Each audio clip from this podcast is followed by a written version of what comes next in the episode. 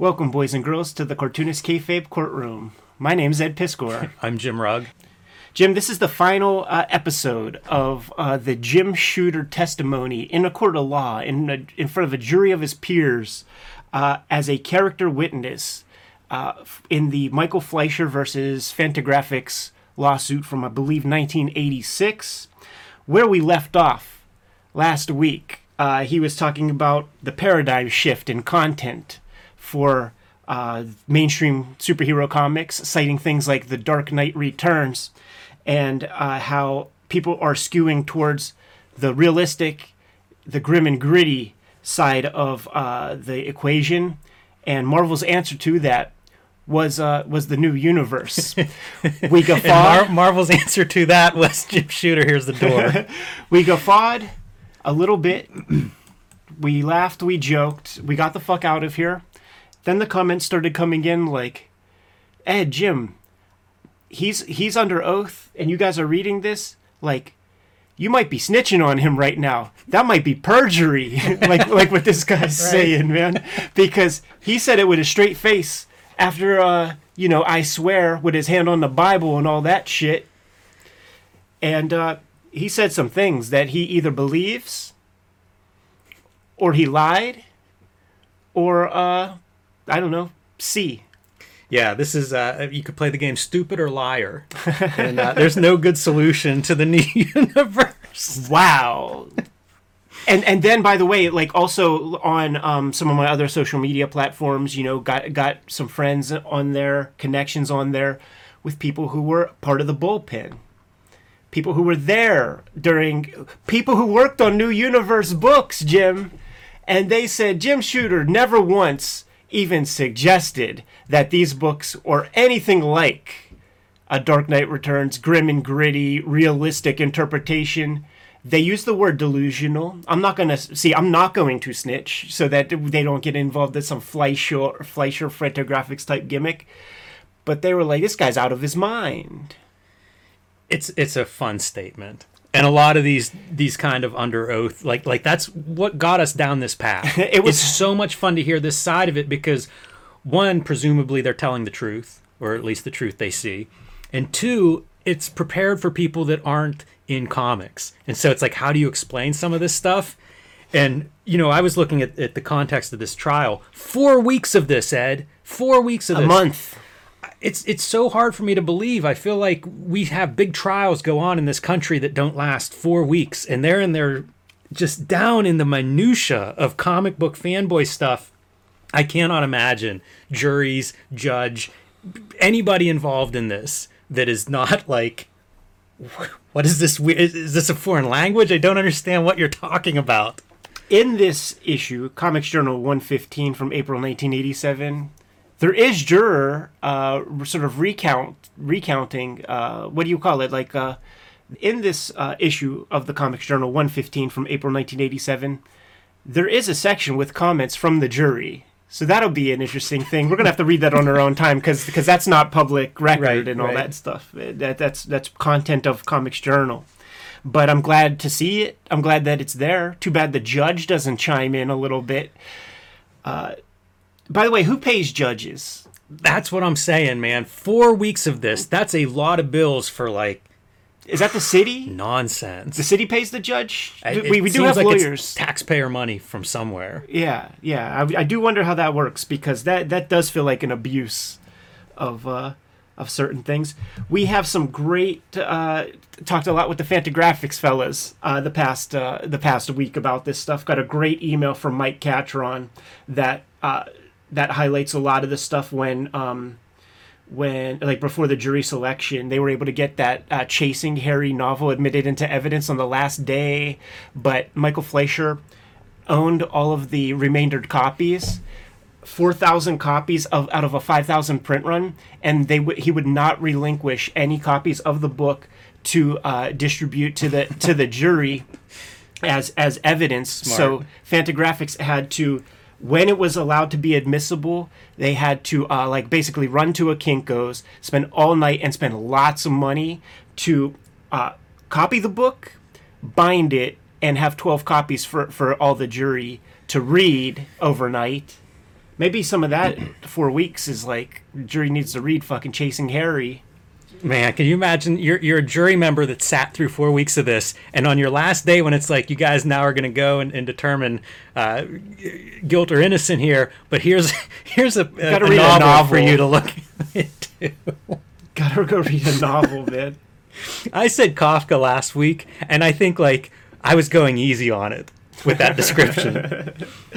uh, Mike Catron was very upset that uh, some of his own copy. Well, he wasn't very upset. I'm, I'm putting words in his mouth, but uh, he did have to sacrifice his own copies of Jonah Hex and Adventure Comics, but he kept the evidence tags. And then he sent me a link to the Comics Journal obituary for Michael Fleisher, which I I was like, I'm not going to read that because like it's a it's a person who passed away, and I just don't want to hear any see any color but uh, they did show off the evidence tags. Uh, like when they showed the works that Michael Fleisher was working on, they would show Spectre comic, but they would have the evidence tag right next to it, just being dicks. I know nothing about uh, Fleisher's work. I'm, I'm trying to think. I think that we looked at one comic that he wrote, like maybe a Superman annual or something that he had written, but uh, I'm very unfamiliar with his work. So for me, this is mostly like I just like Shooter talking about the comics industry totally, totally, but like I mean, this is a very fa- this is a famous case. Sure. It's, it's, a very important case, very well known case, and uh, he really Michael Fleisher is the victim in to me is the victim of that Streisand effect, where when I see his name in a script, I think, oh, it's that crazy guy, all because of this shit. So like, you know, leave let sleeping dogs lie, leave things well enough alone. I don't think of you as the crazy guy. You know what I'm saying? But uh, because of all of this rigmarole, all these fundraising comics, anything goes, all that stuff. It's the crazy guy. I, I, that's the first thing I think when I'm looking through the um, boxes underneath the stairs at Eide's and I come across something that looks interesting, and I see his name. Oh, it's the crazy guy. you know, that's that's unfortunate because it was a compliment that Harlan Ellison was giving him, saying that the dude's imagination is just so wild that it's like H.P. Lovecraft or it's like Robert E. Howard, um, but sticks and stones, man. And he didn't get that memo. This Michael Fleisher fella. So the way the game is played, Jimmy plays the voice of everybody who's not Jim Shooter. We're still in cross examination, so it's uh, the Fantagraphics uh, lawyers who this Norwick guy is still their uh, counsel, Fantagraphics counsel on First Amendment issues. S. Pitkin Marshall. Oh no, S. Pitkin Marshall is the is the uh, Michael Fleischer's lawyer, um, who says that uh, Catron says that his law license is suspended, but that probably just means he's retired because he's 78, no longer practicing. Um, but yeah, that Ken Norwick is still their their lawyer on First Amendment deals. So I'm Jim Shooter. Jim's everybody else, and that includes the the uh, judge who says overruled every two seconds. I'm the judge, jury, and executioner. That's goddamn right. So where we left off, we were besides ourselves uh, with the new universe comment. Video link is in the description below.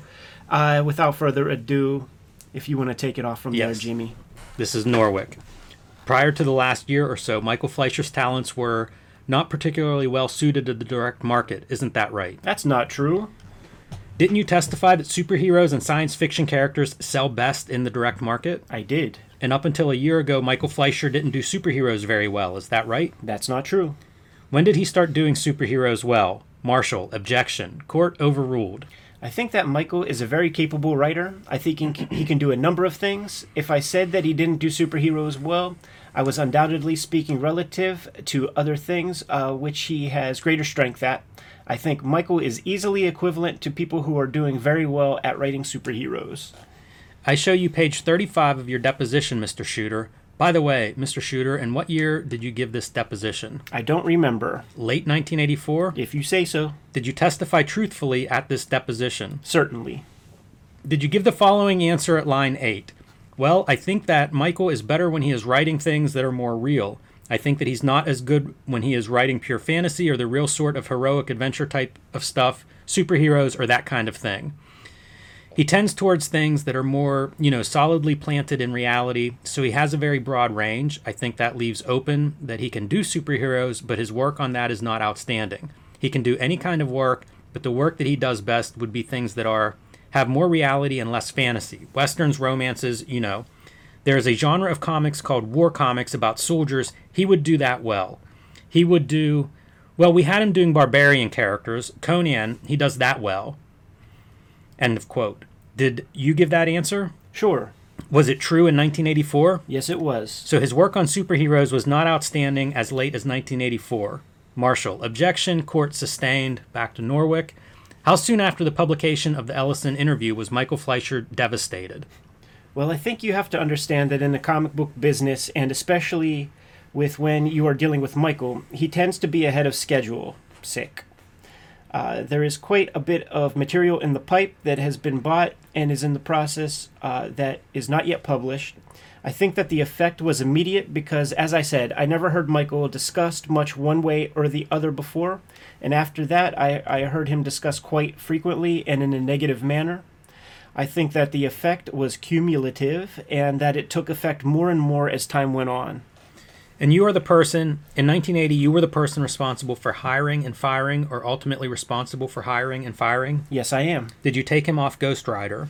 I think Michael left Ghost Rider voluntarily. But it had nothing to do with the Ellison interview? You know, I don't remember the circumstances of his leaving. Did you take him off of Spider Woman? I took him off of Spider Woman. Anything to do with the Ellison interview?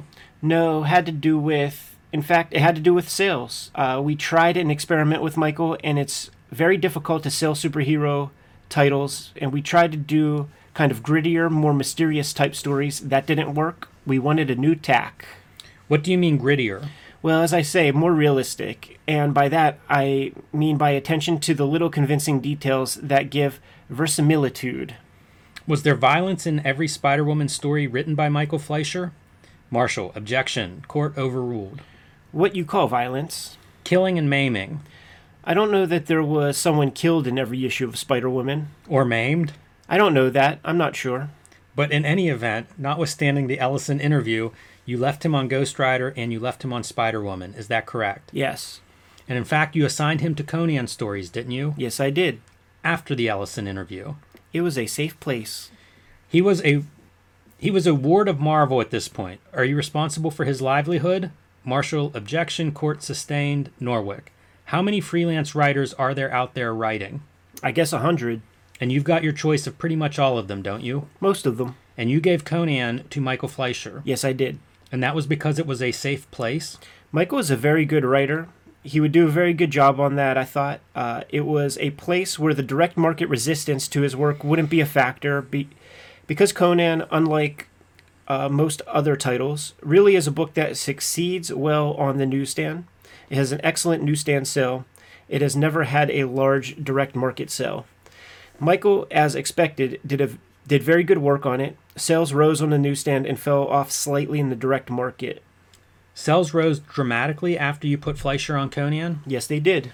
And this would have been after the publication of the Ellison interview, isn't that right? That's true, but sales went up only on the newsstand market. Uh, they went down on the direct market. Your testimony, if I understand it, is that the direct market appeals to people who follow writers and follow artists. Is that right?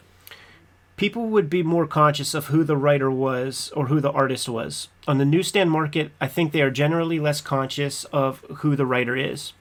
they will respond, sales will increase over a period of time uh, on the direct market if you change markets, sick, uh, or artists uh, you can often see a dramatic swing in sales with that issue.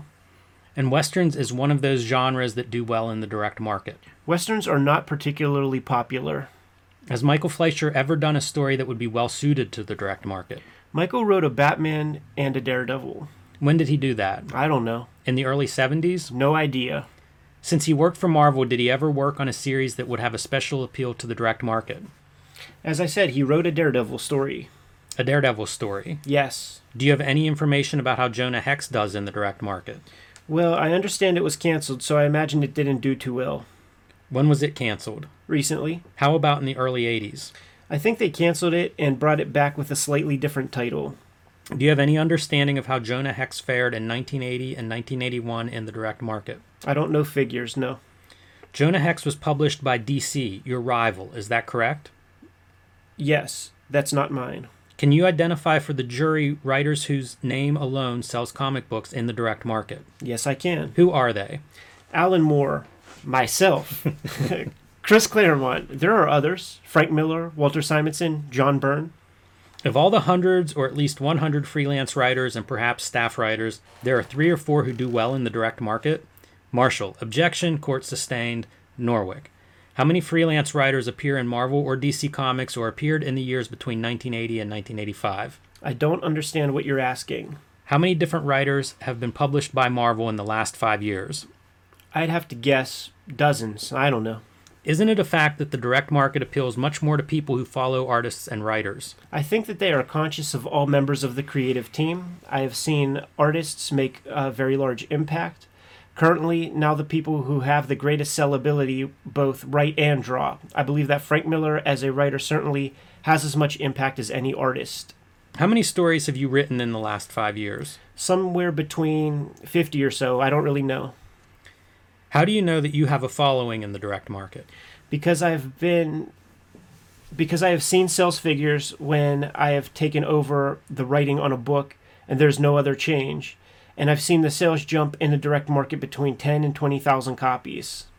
You testified about a convention in San Diego in which Mark Evanier made a statement about Michael Fleisher. Is that right? Yes, among others. What did Mark Evanier say? He condemned him. He condemned his work. The gist of it was that he thought things that works by someone who was that sick should not be allowed to be published.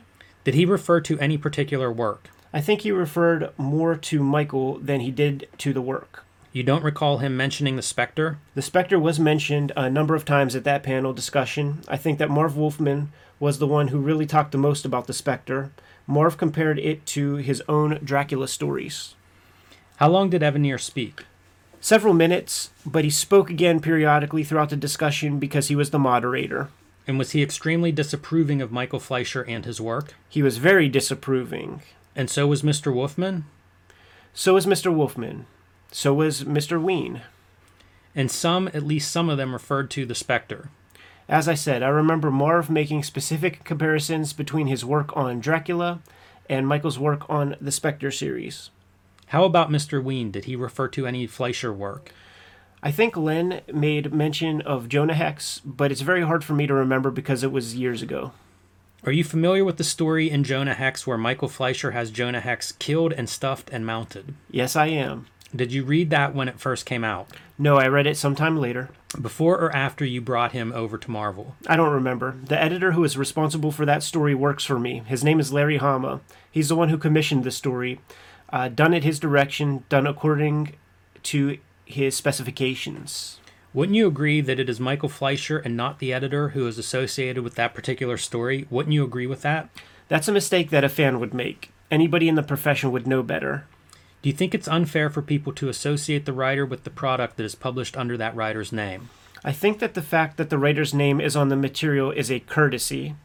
It's something that Stan Lee started doing back in the 60s, at that time and throughout the 60s, DC didn't put the names of the creative people on the work, including mine. It's the fact of the matter that, as I say, if you write for Disney, you do a Mickey Mouse the way they want it done. And the same holds true for any work for hire that you do for a comic book company. Would you be surprised then to learn that Michael Fleisher has repeatedly claimed that his work reflects himself? Marshall, objection to mischaracterization. The court overruled. As I said before, I think that any writer's work to some extent reflects himself. I think, however, that the implication that you are making is ridiculous. We interrupt this program to pay some bills. Ed and I are both Eisner Award winning cartoonists, and here are some of our latest comics.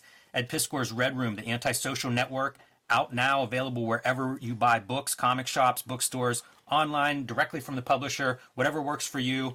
If you're into graphic violence and depravity, this is the book for you. The best outlaw horror comic being published today and available wherever comics are bought and sold. And the new series of Red Room, Red Room Trigger Warnings, going to be a big 2022 for us, Ed. Red Room Trigger Warnings starting in February 2022. You see the main cover here. There are also variants, including my Robert Crumb homage for Trigger Warnings number one, Peach Momoko, and the uh, retailer incentive variant by Ed Piskor. These will be out in February, and due to some uh, ransomware issues with the distributor, these may be the most rare Red Room comics ever published. So pick these up whenever you see them. And uh, February, right around the corner, these will be in your local comic shop before you know it. So grab those at the first chance that you have. My next big project, Hulk Grand Design Monster, will be out in comic book shops March 2022. And uh, I have some marching orders for the cartoonist kayfabe faithful out there. I want this to be the most pre-ordered, subscription-held comics that your local comic shop has ever seen or dealt with. So get in your comic shop owner's face with your phone, show them this cover, tell them you want this book on your pull list in your subscription box, and basically make them sick of hearing about Hulk Grand Design. 40 years of incredible Hulk comics put down in two issues Hulk Grand Design Monster and Hulk Grand Design Madness coming in April 2022. This tells about 10,000 pages of comics in a concise, super dense, and uh, hopefully well designed 80 pages. And uh, you will want to, to uh, pick this book up. It's perfect for the new readers. It's perfect for the longtime fans. It's perfect for the fans of cartoonist kayfabe. So tell your local comic shop about this and uh, tell it to them three or four times. Sometimes you need to hear it more than once to uh, make it stick. But hey, Marvel didn't back me up with retailer incentive comics, and to me, that is a slap in the cartoonist kayfabe community's face that they don't believe this is one of their top selling books. Let's change their mind. Let's prove them wrong. Let's show them what cartoonist kayfabe is all about. And we've got some great variant covers available, starting with Ed Piskor's variant for Monster here, a throwback to uh, Wolverine, first appearance of Wolverine costume wise, but the classic iconic McFarlane cover there. Um, that's a brilliant idea, man, and I love those greens.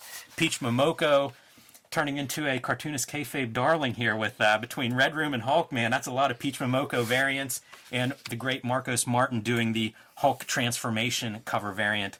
Pretty awesome. I'm a little bit jealous that he nailed this on a cover looks cool to me, man. You said it off the, off the bat, man. Uh, not retail incentive variants, so that means that kayfabers you could get every flavor that you want. It's all within your range, man. So get your hands on on on the on the complete set. And uh, once again, man, tell your local comic shop owner Hulk Grand Design pre-order them for you and order them big. And now back to our regular scheduled programming. Apart from the San Diego panel discussion, have you heard other similar com- comments about Fleisher's work? I've heard a lot of comments about Fleisher. Any good? Any about his work? I've talked to my own editors uh, about his work in a normal professional way. In your travels, you talk to distributors and you talk to store owners and you talk to fans. Is that right? Yes. Have you ever heard anyone refer to Fleisher's work as sick and twisted or words to that effect ever? Well, yes, certainly. As I said, I heard it referred to at that discussion. Apart from the discussion, in all your travels, have people come up to you and said Fleisher's work is sick and twisted? Yes. They have said that? I think that, as I said more commonly, they would start with Fleisher and conclude with the work. In terms of Marvel's incentive policy, a writer can only make the incentive monies if the book sells over a threshold amount. Isn't that right? That's true, but all Marvel books make the threshold with very rare exceptions. Are you aware of the fact that DC made him an editor following the publication of the Ellison interview? DC Comics went through a phase where they basically had a lot of writers who were writer slash editors. It was not unusual at the time for almost everyone to be a writer editor. Even people whose reputations have been da- destroyed. As I said, almost everyone. Even people who were thought of as crazy, deranged. Perhaps they knew Michael personally and knew better. And you did too? You kept him on, right? As I said, I knew better. No further questions. The court. Mr. Lyons, cross examination by Lyons. Lyons. Did you go to lunch today, Mr. Shooter? Yes. With whom? With Mr. Marshall and his associate. Did you discuss this case? A little bit. Did you discuss your testimony this morning? A little, yes. When you discussed the case, were you told what kind of questions you could expect this afternoon from Mr. Norwick and myself? Only in a general way. Tell me what they said to you and what you said to them about the general way the questions would go. Really, not much. Basically, Mr. Marshall told me that he thought that I did well and that I just continue to handle myself the way that I am, that I would be fine. Did you discuss at any time the problem that Mr. Fleisher has in proving compensatory damages as a result of these purported libels? Nothing like that was said, no. Was it ever said in any conversations you ever had with Mr. Marshall? Mr. Marshall asked me several times about the damage that had been done to Michael Fleisher. Uh, when you said compensatory damages, are you talking about the ruling of the court? I'm talking about damages that emanated from the statements made in issue 53 of the Comics Journal Did he ever tell you in sum or substance that Mr. Fleisher would have a grave difficulties? Marshall. Objection to form, move to strike, court overruled. Back to Lyons. Grave difficulties in proving that he was injured as a result of those statements. He never said anything like that. When you had your first conversation with the plaintiff's counsel who raised the subject of the direct market. I did. And what did Mr. Marshall say to you about the direct market? I don't think he really understood how it all worked. Did you explain it to him? Yes, I did. How long did you take to explain it to him? Minutes, I don't know. And you told him there were two distinct markets. I told him approximately what I said in here before, yes. As of 1984, there were two distinct markets. Is that what you told him? Certainly. As of 1984 and commencing in 1980, would you detail for me the efforts that you made to market Mr. Fleisher in the direct market? I don't know what you were asking me. Are you talking about? Mr. Shooter, you are in charge. Marshall. Objection to the comment. Court objection sustained. Comment will be stricken. Back to Lyons. What efforts, if any, did you as a vice president of Marvel make in 1980 to market Mr. Fleisher in the direct market? The exact same effort we make for everyone. Describe it. We publish it, we solicit. Who did you solicit in 1980 for Mr. Fleisher?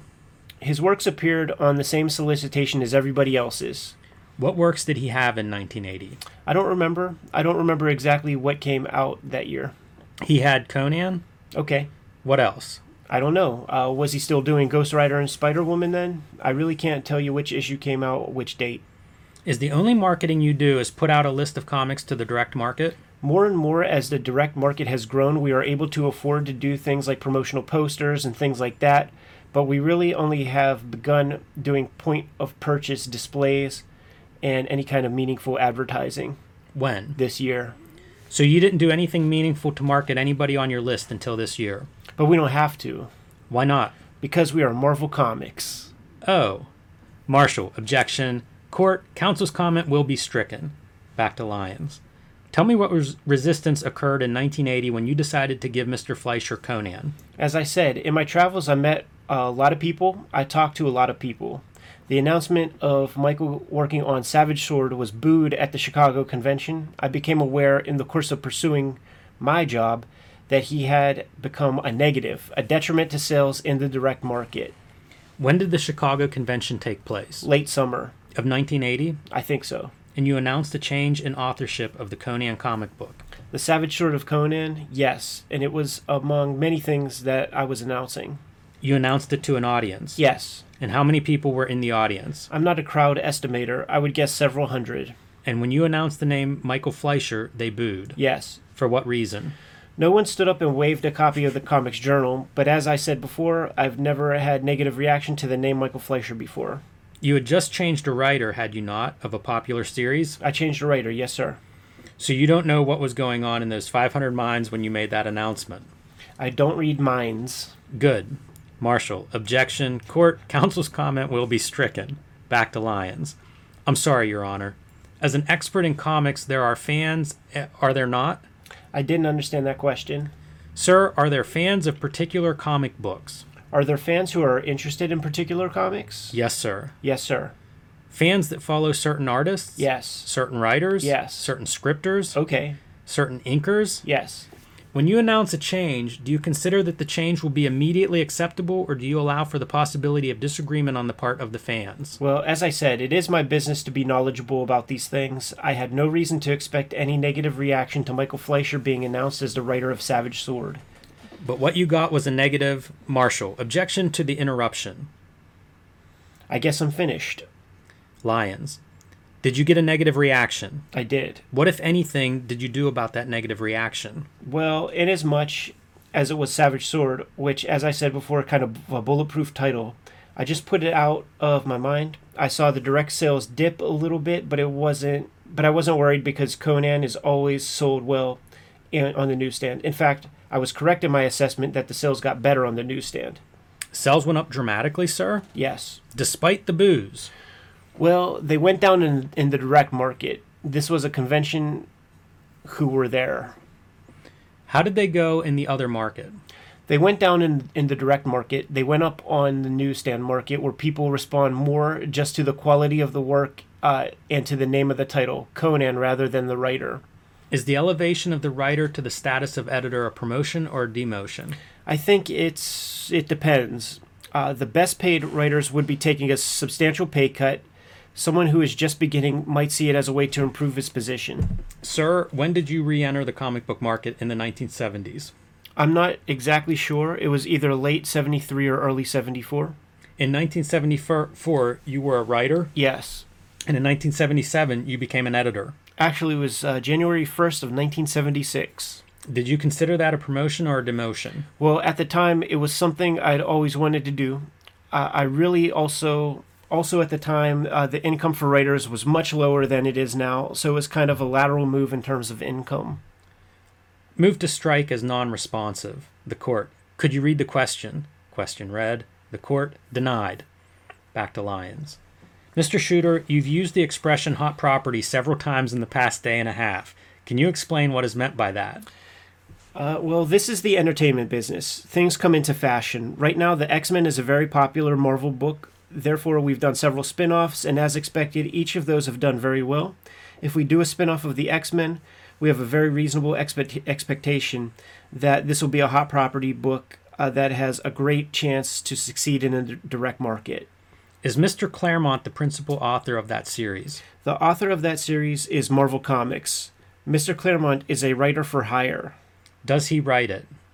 He writes it under the direction and supervision of an editor.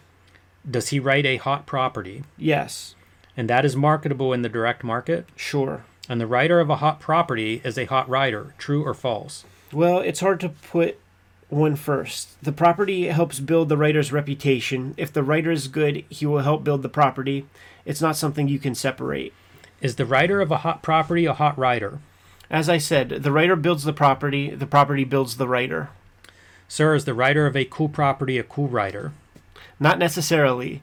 We have, for instance, put Chris Claremont on titles like Spider Woman, for instance, trying to see if his name would pull enough readers to help. His name increased the direct sales considerably, but ultimately not enough. But you put him on that property because he was a hot rider. That's true. as compared to someone who was not a hot rider. That's true. as compared to someone who was in the pack. As compared to someone who was a detriment to sales, Did you ever describe Mr. Fleisher as being in the pack? I think that he was in the pack in the late 70s, early 80s. The late 70s were prior to the Ellison interview. Depends on how late, I suppose. Uh, again, I don't know the exact dates of these things. You said as of the late 1970s he was in the pack. Yes. As of 1980, had he done anything to take himself out of the pack?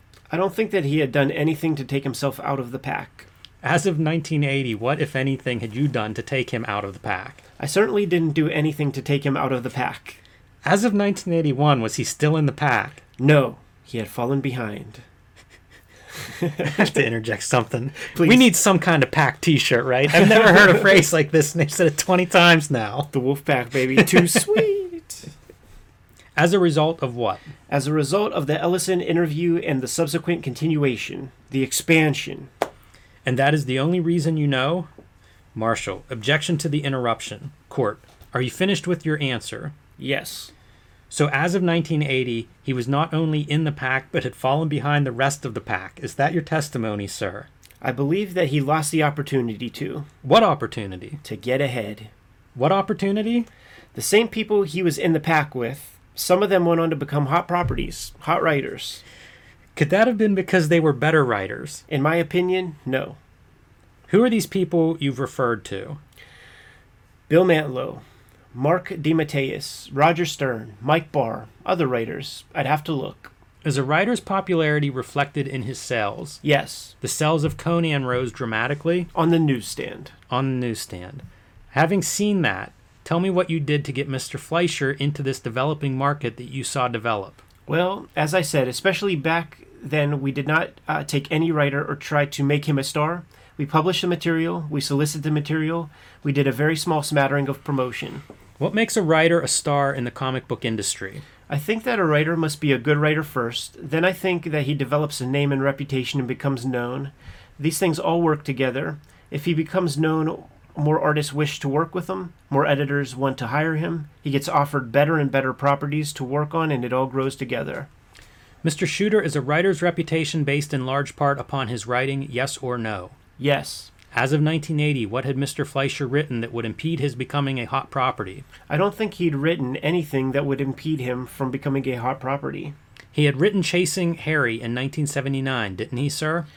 I don't think that would have any effect. He had written for Vampirella prior to 1980, had he not? I don't think that would have much effect. He had written. Do you know if he had created any original comic book characters prior to 1980? It seems to me that he did. He created a couple of original characters for Atlas, which. Can you name Marshall? Objection to interruption, court sustained. It was a company that was around for a very short time. Did he create a character called the Grim Ghost? I guess so. I'm not familiar with it.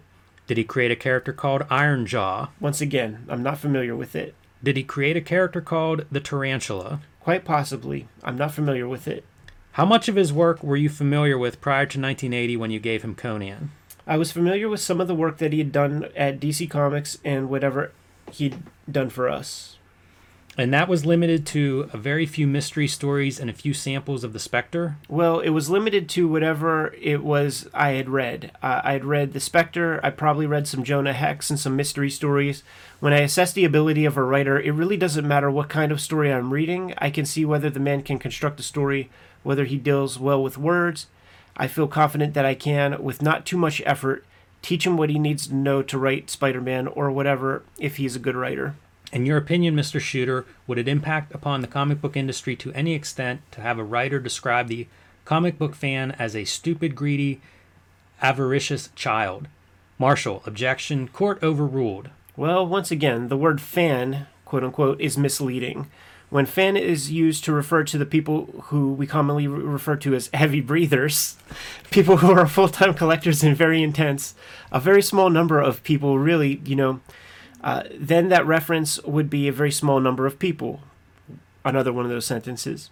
Uh, when I say quote unquote fan, I am talking about the people who read comic books. I'm talking about millions of people. There's a connotation of the word fan that is kind of worst case people. I guess I'm done.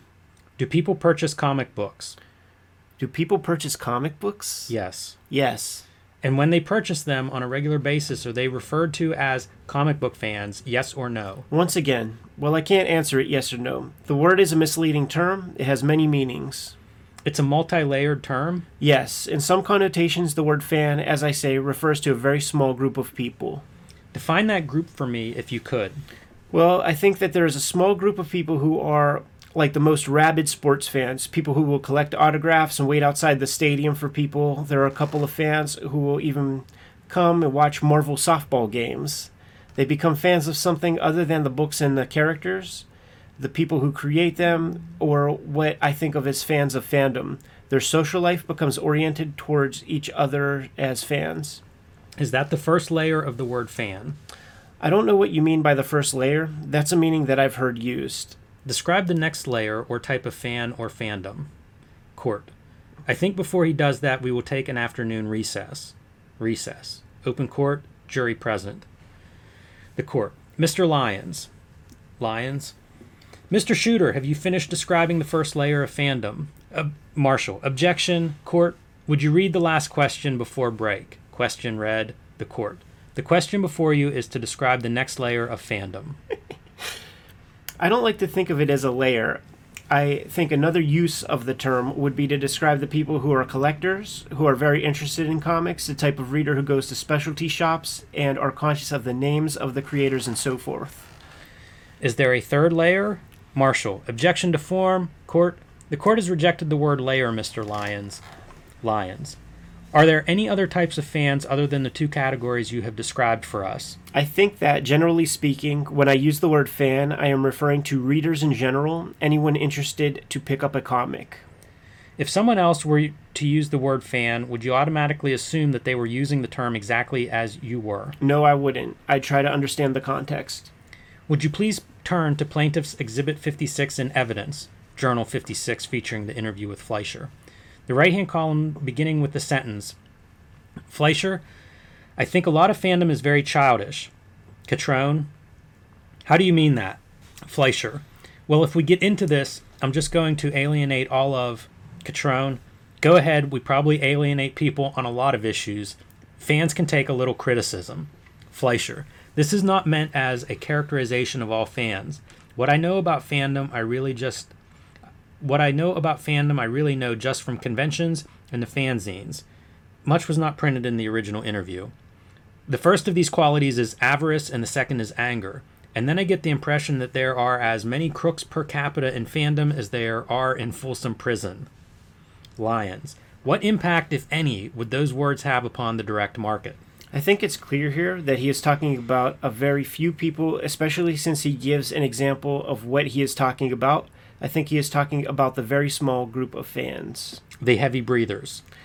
And then he says underneath that, uh, I'm sure I've exaggerated, as he goes on to describe what he means in greater detail.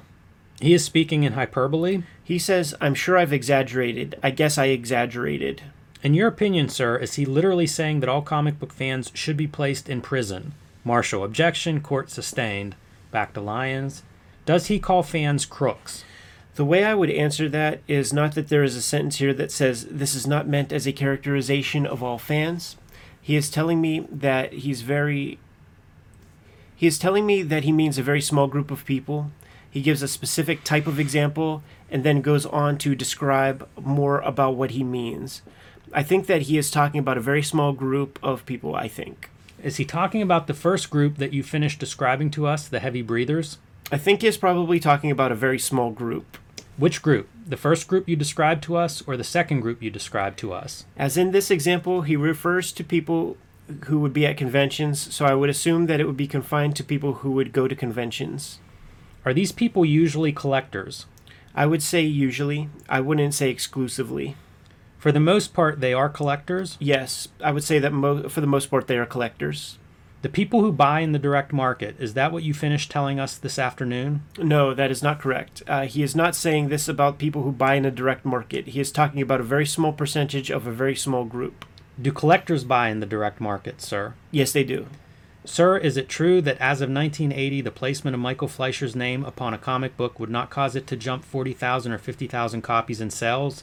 Marshall, objection to form, court overruled. In my opinion, there was probably uh, only one person who would have that kind of impact in 1980. In 1980? Yes. As of 1980, sir, can you recall the time that you assigned the Savage Sword of Conan to Mr. Fleisher to write? The month? No, I can't. Was it after the Ellison interview? I think so. Was it after the Fleisher interview that appeared in June? I think so. Was it after the comic book convention that took place in July of that year? I don't know. Did you attend that comic book convention? Yes, I did. Sir, referring solely to comic book conventions, how many conventions have you attended where Mr. Ellison spoke? Marshall, objection asked and answered. Court overruled. Several. We know one of which we know of one in 1980 July in New York. Is that correct? Marshall, objection to the mischaracterization. Court overruled. That is a convention where I heard him speak in a large auditorium. I heard him do his act for a large group. I heard him speak at other conventions. I don't recall whether he was on the program at these other conventions. I have heard him talk to groups of people. At conventions? At conventions, at parties. Do you understand what a convention is? I think so, sir. The court. Counsel's comment will be stricken. To Shooter, you may answer questions, don't ask them. I'm sorry. Back to Lyons. Starting with the comic book convention in July of 1980 and going into 1981, name the next convention that you attended where, as a member of the audience, you heard Mr. Ellison lecture at a comic book convention. That's not a proper question. You don't lecture at a convention. I heard him speak to a group of people in San Diego. Is this the same San Diego convention where Mr. Fleisher was the subject of a panel discussion of his mental health? I don't know if that was the same convention. Tell me what Mr. Ellison lectured on at the convention that you remember going to in San Diego. He spoke to a large group of people in a party that was for professionals and some fans and dealers. He basically did his usual act. He spoke about whatever traumas and battles he was involved in at that moment. Is there anything improper about somebody going to a party to discuss his controversy with people in attendance at the party? I don't. I have no. I don't judge the propriety of that. Uh, I don't have any comment on that. Do you recall, do you regard the interview that he gave the Comic Journal as an act? What do you mean? Do you mean as a performance? Yes, sir. Is this just a performance? Absolutely not. So this was not an act? No, I think it was sincere. And he sincerely expressed his opinions if you know about the comic book industry. That is how I took it. And he described the entire comic book industry as a booby hatch. Did he not? If you say so, I don't remember. Would you turn to page 94, journal number 53? In the first left hand column on page 95, does Mr. Ellison appear to call the comic book industry a booby hatch? Yes. Did you take that literally to mean that all members of the industry, including Mr. Groth, yourself, Mr. Fleisher, should be confined to a mental institution? I took it as an insult that was directed to the people, directed at the people in the comic book industry. Your opinion is that this was an insulting statement, is that correct? Yes. Was it a statement of fact, sir, that the industry is a booby hatch? Are you asking me if he meant it? Yes. Did he mean to state and to convey that the entire comic book industry was a mental institution? Marshall. Objection to the mischaracterization. Court overruled. I think what he was saying uh, was he was insulting the entire industry. You regarded it as insulting? I wouldn't rephrase it in the way you rephrased it. Did you literally take those words to mean that Harlan Ellison was telling fandom at large that everyone in the comic book industry should be confined to a men- mental institution? That wasn't what he said. Did he call it a mental institution, the industry itself? He called it a booby hatch. What is your understanding of booby hatch, sir? I assume it's a place where they keep boobies. Do you understand boobies to have any other meaning than crazy or insane? I wouldn't touch that line with a 10 foot pole.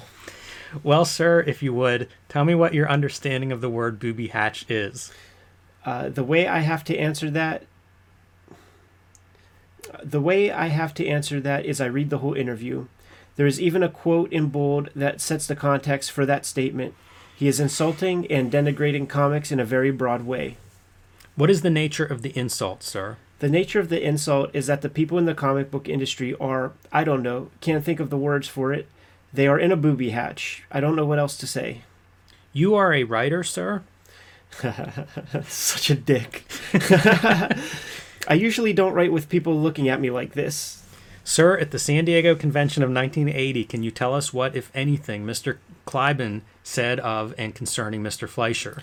Mr. Kleiben really didn't talk much about Michael, and he didn't know his work. He was mostly talked about was transpiring before his eyes. What did Mr. Hartley say of and concerning Mr. Fleisher? Again, Mr. Hartley was not very familiar with Michael and his work. He spoke more or less, well, what he said was if you are saying is true about this man, and if his work is, as you say, uh, and that he joined the others in thinking that it ought not to be published. Another weird set, set of syntax there. What specifically do you remember Len Wein saying of and concerning Michael Fleisher? Len talked a great deal comparing his own work uh, and what he thought the moral responsibility of a comic book writer was to the way Michael was and the kind of stories Michael wrote. I believe he brought up uh, Jonah Hex story. He called he talked a lot about how his stories, his characters were happy, friendly people, and that's how it ought to be, and that the comic book creators had an obligation to set good example to provide positive role models. What, if anything, did Marv Wolfman say of and concerning Michael Fleisher? Marv, I think, did a lot of comparing of Michael's work to his own uh, Dracula work. Marv said that he thought that even though he had written horror and had done a lot of vampire stories and people with stakes driven through their hearts and fangs through, through necks and virgins hung naked upside down on crosses and the whole vampire trip, that it was okay because his characters had honor and Michael Fleisher's characters had no honor, and that he said a number of very derogatory things about Michael and his work. What did he say? The gist of it was that Michael was a sick, twisted individual and that his work was terrible and shouldn't be published. And did you understand his statements to be based upon an examination of Michael Fleisher's work? My understanding of what was happening was that this was in support of what Harlan had said. How did you come by that understanding, sir? It was mentioned. Who mentioned it? I don't know. Did Mr. Kleiben mention it? Mr. Kleiben wasn't aware of it. Mr. Hartley? Mr. Hartley couldn't have been aware of it. Sharman DiVono? Could be. But you are not sure. I don't know. Len Wein? Could be. Marv Wolfman? I don't know. But you are not sure. I'm not sure. Do you recall how much time this discussion among these people took? These things take an hour, sometimes an hour and a half. I think this one was an hour. Is it in your testimony, sir, that the entire topic of the discussion was Michael Fleisher and his works? No, not the entire topic. As I said, Scott Shaw had a lot to say on the subject of comics in general. He'd spent a lot of time talking about how there should only be funny animals. That's what he writes. he took a plot from Stan Lee's story, uh, I believe, and he read it out loud, making fun as he did so. I think that once Clyburn started arguing with the other people on the panel over things like condemning this man who was not there to defend himself and how dare they do this, a lot of the time was cons- consumed in that argument. There was also questions from the audience. There was a lot of arguing going on. Sir, do you believe that one of Mr. Fleisher's main strengths is in writing war stories? I think that is probably something he would be able to do. Does Marvel, as of today, publish war stories? It publishes a book called The Nam, which is very realistic day by day life of a soldier in Vietnam. Between 1980 and 1982, did you ever publish a comic called G.I. Joe? Yes. Are you still publishing G.I. Joe? Yes.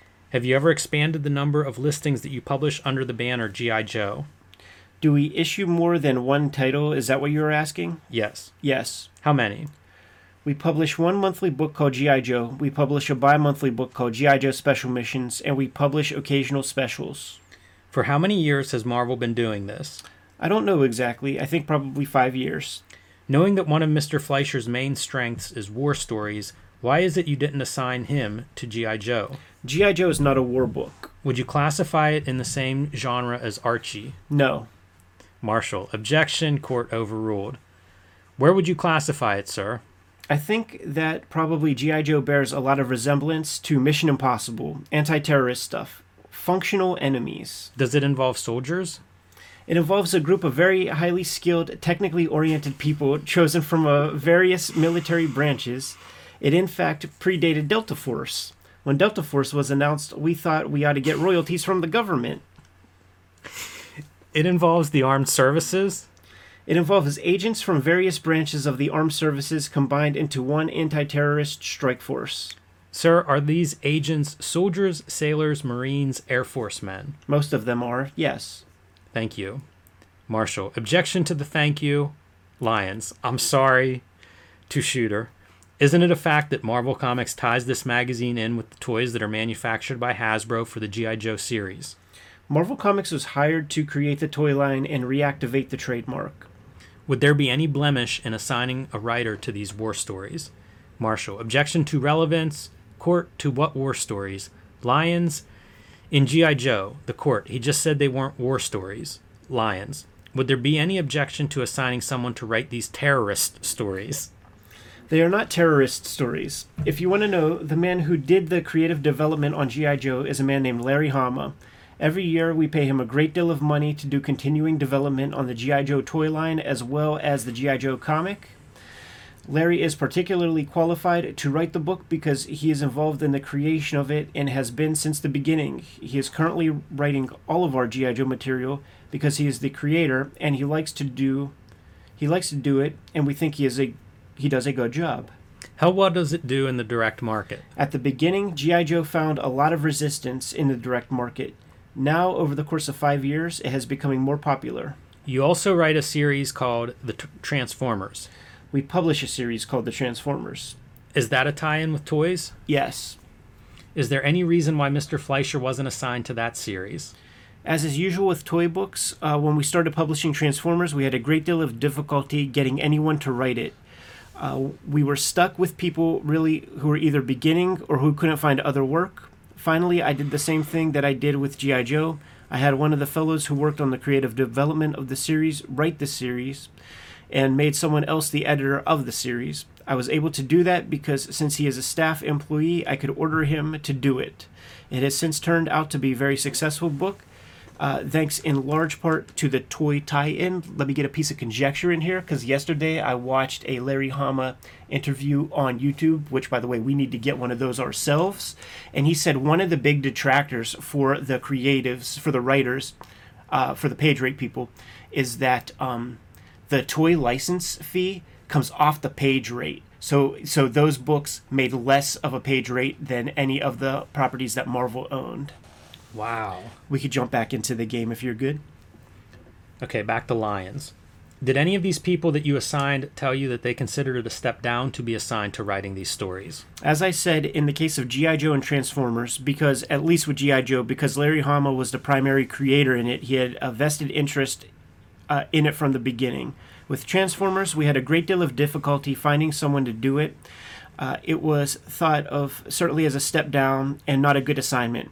I fixed that by forcing the man who had done the creative development to do it, and then later on, he was glad he did. Another piece of conjecture watch the Transformers uh, Toys That Made Us episode on Netflix, and they reenact this shit where he forces Bob Budiansky to uh, do the deal. Bad wigs in the remake, by the way. And the Jim Shooter didn't look tall enough. All right, back to Lyons. Sir, earlier in your direct, you identified a gentleman named Michael Hobson for us. Yes. What is his present position with Marvel Comics? His title is Group Vice President Publish- Publishing. At any time in the past three years, did you have a writer working for you called Bill Mantlo? Yes. Do you recall what series he worked on for you? He worked on a number of series. Did he work on a series called The Hulk? Yes. Sir, how many titles a year does Marvel Comics publish? I think we probably have been publishing around 600 for the last several years, increasingly increasing slowly. 600 titles? 600 separate publications. That's just the comic book division I'm in charge of. We also have Marvel Books, where we publish children's books. Confining ourselves solely to the comics division, are the bulk of these titles printed on a monthly basis? At this point, more than half. And the remaining balance, would they be bi monthly? There would be some bi monthly, some uh, limited series specials, graphic novels, epic comics. Grouping the monthly comics, the bi monthlies, the limited series, and the graphic novels all together, what would be the average cost of a Marvel comic book? What would the average cost of a Marvel comic book be? Cost to whom? To the purchaser at the newsstand, sir. It's really averaging some pretty strange combinations. Graphic novels can be anything from five to eight dollars or more. Would you have a figure then of if we took three hundred dollars for the comics and two hundred dollars for the other books, about five hundred dollars a month? I suppose so. And do you maintain a subscription list for these titles? Yes, we do. Can you tell me if you know why it is that Mr. Ellison is supplied with every title that the Marvel Comic Book Division publishes free of charge? Because I put him on the comp list. For what reason, sir? It was part of an agreement we made with Ellison to settle a story sick of of his that was plagiarized in the Hulk and Harlan. When it was brought up to my attention and I saw that it was true, we discussed, I suppose, with Harlan, uh, with his with his lawyer a settlement. Uh, we paid him, and part of the settlement was we'd give him free comics. Do you know how men- how much money was paid Mr. Fleisher in 1979 as a writer? No, I don't. Do you know how much money Marvel paid him in 1980 as a writer? No. Do you know how much money they paid him in 1981 as a writer? No, I don't. Do you know how much money they paid him in 1982 as a writer? No, I don't. Do you know how much money they paid him in 1983 as a writer? No, not off the top of my head. Would you please take a look at Defendant's Exhibit BBB in Evidence, a chart of Fleisher's annual income from 1979 to 1983? Okay. During your discussion with the plaintiff's attorneys, did you ever discuss this document? These numbers were mentioned to me, but I didn't remember them. What did they tell you of it concerning this document? They asked me if these numbers had any significance. I told them uh, I thought they were very low. You thought they were very low? Yeah, especially the later numbers.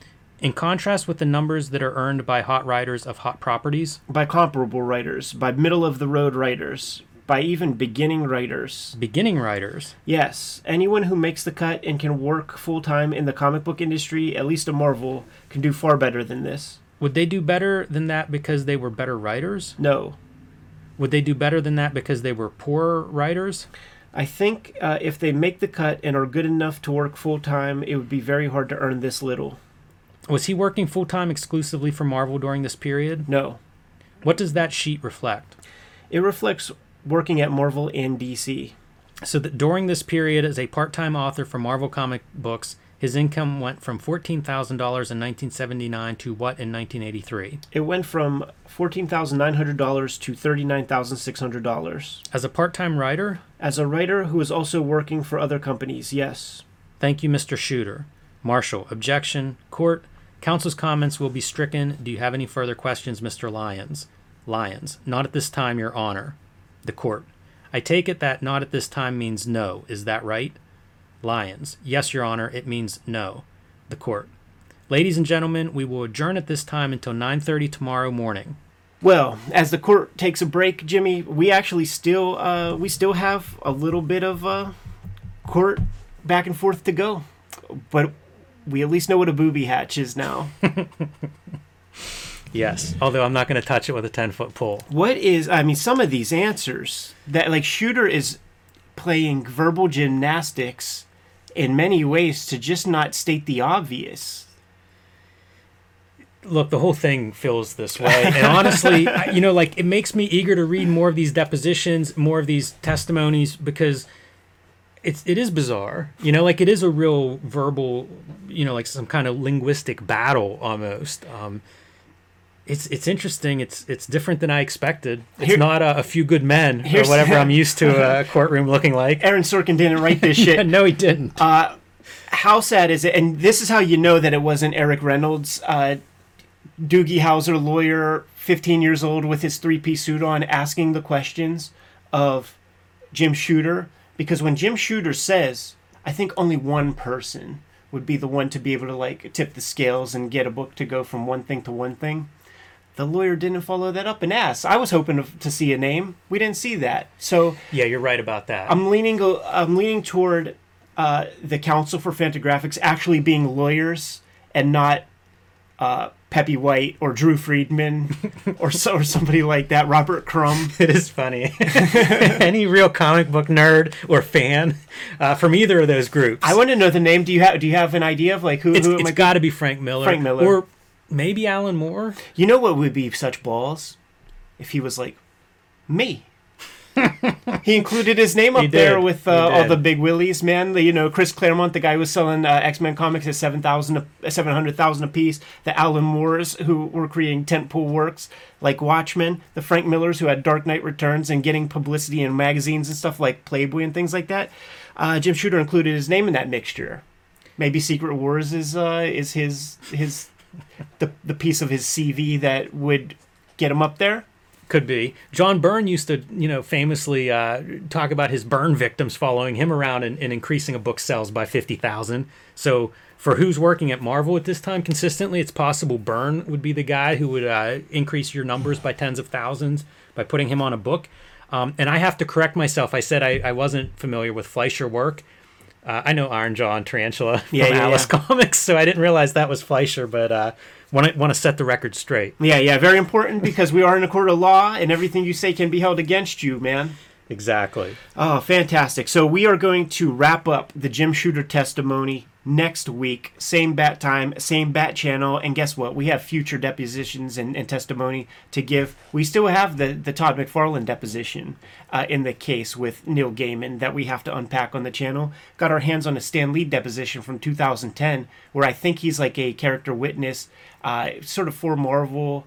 Um, or uh, like like an expert witness uh, skewing towards Marvel in some Jack Kirby gimmick. And uh, a kayfaber out there, say it, man. sent us another Jim Shooter deposition, this time for Flex Mentallo. Yeah. Uh, which In favor I wonder. Charles Atlas. Okay, I wondered who he was, whose side he was coming down on. This wow. this Jim Shooter's a yenta. He, he he wants to he wants to he wants to have some FaceTime, man. He wants to be asked some questions. He wants to sit in the box. Once he learned that expert witnesses could get paid, maybe uh, that became a more attractive role. See, he says he didn't get paid in this. That- That, could be slander libel. And uh, I, it just so happens that I know people who are expert witnesses uh, on many things over over the course of my lifetime. They seem to take a couple dollars to do it. I guess it's one of those unspoken gimmicks. hey, you should be compensated for your time. Um, I was impressed by the uh, 1983 part-time writer income of $39,600. That seems like uh, not too bad if that's a part-time gig in 1983. Especially with inflation, man. Because what's he writing in 1983? Conan? Like, how many books is he putting out at Marvel in, in 1983? Yeah, is, is that just Marvel or? Uh, Oh, with that might have been Marvel and DC combined. Yeah, yeah, I think that was the combined gimmicks. Uh, but still, man, I bet, I bet like we say that number and it makes a couple couple job guys out there right now, man, their head exploded to touch. Marvel is the author. You were hired uh, of work for hire. How's that feel, Uncle Chris? Couple, couple of comments to that effect. Man, dude, let's get the hell out of here. Kayfabers, like, follow, subscribe to the YouTube channel. Hit the bell will notify you when new vids are available. What you have out there, Jimmy? Join me on patreon.com slash Jim Rugg. But more importantly, tell your local comic shops to order Hulk Grand Design. That is the mission statement.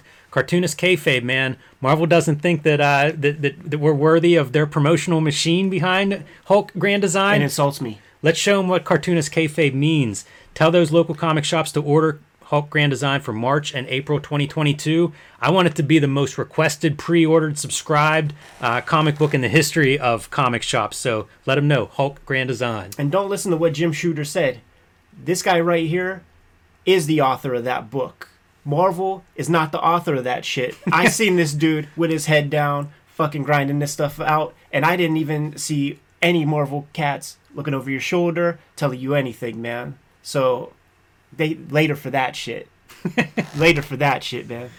Uh, Red Room, the Antisocial Network, in stores now. Get the trade paperback. So happy to see so many people get these books uh, for Christmas. You're a lot of sick bastards for putting that on your Santa Claus list and making your dear wives and partners go to comic shops, go to Amazon, and and inflict such trauma upon them looking at that book. But let's do it again this year, 2022. Red Room trigger warnings. Uh, the next season of Red Room is going to be coming out starting in February. Same deal. Self-contained issues coming out on a monthly basis. Four issues in this in this next run, and uh, those comics are being serialized on my Patreon right at this moment. You can read them at this moment. Uh, cool retail incentive variant covers. All the links to this stuff are in uh, my link tree in the description below this video. What else do we have out there, Jimmy? Subscribe to the Cartoonist Kayfabe e-newsletter at the links below this video. You can also find Cartoonist Kayfabe t-shirts and merchandise at the links below this video. Give them those marching orders, Jimmy. We're going to be on our way. Read more comics. And stay out of the booby hatch.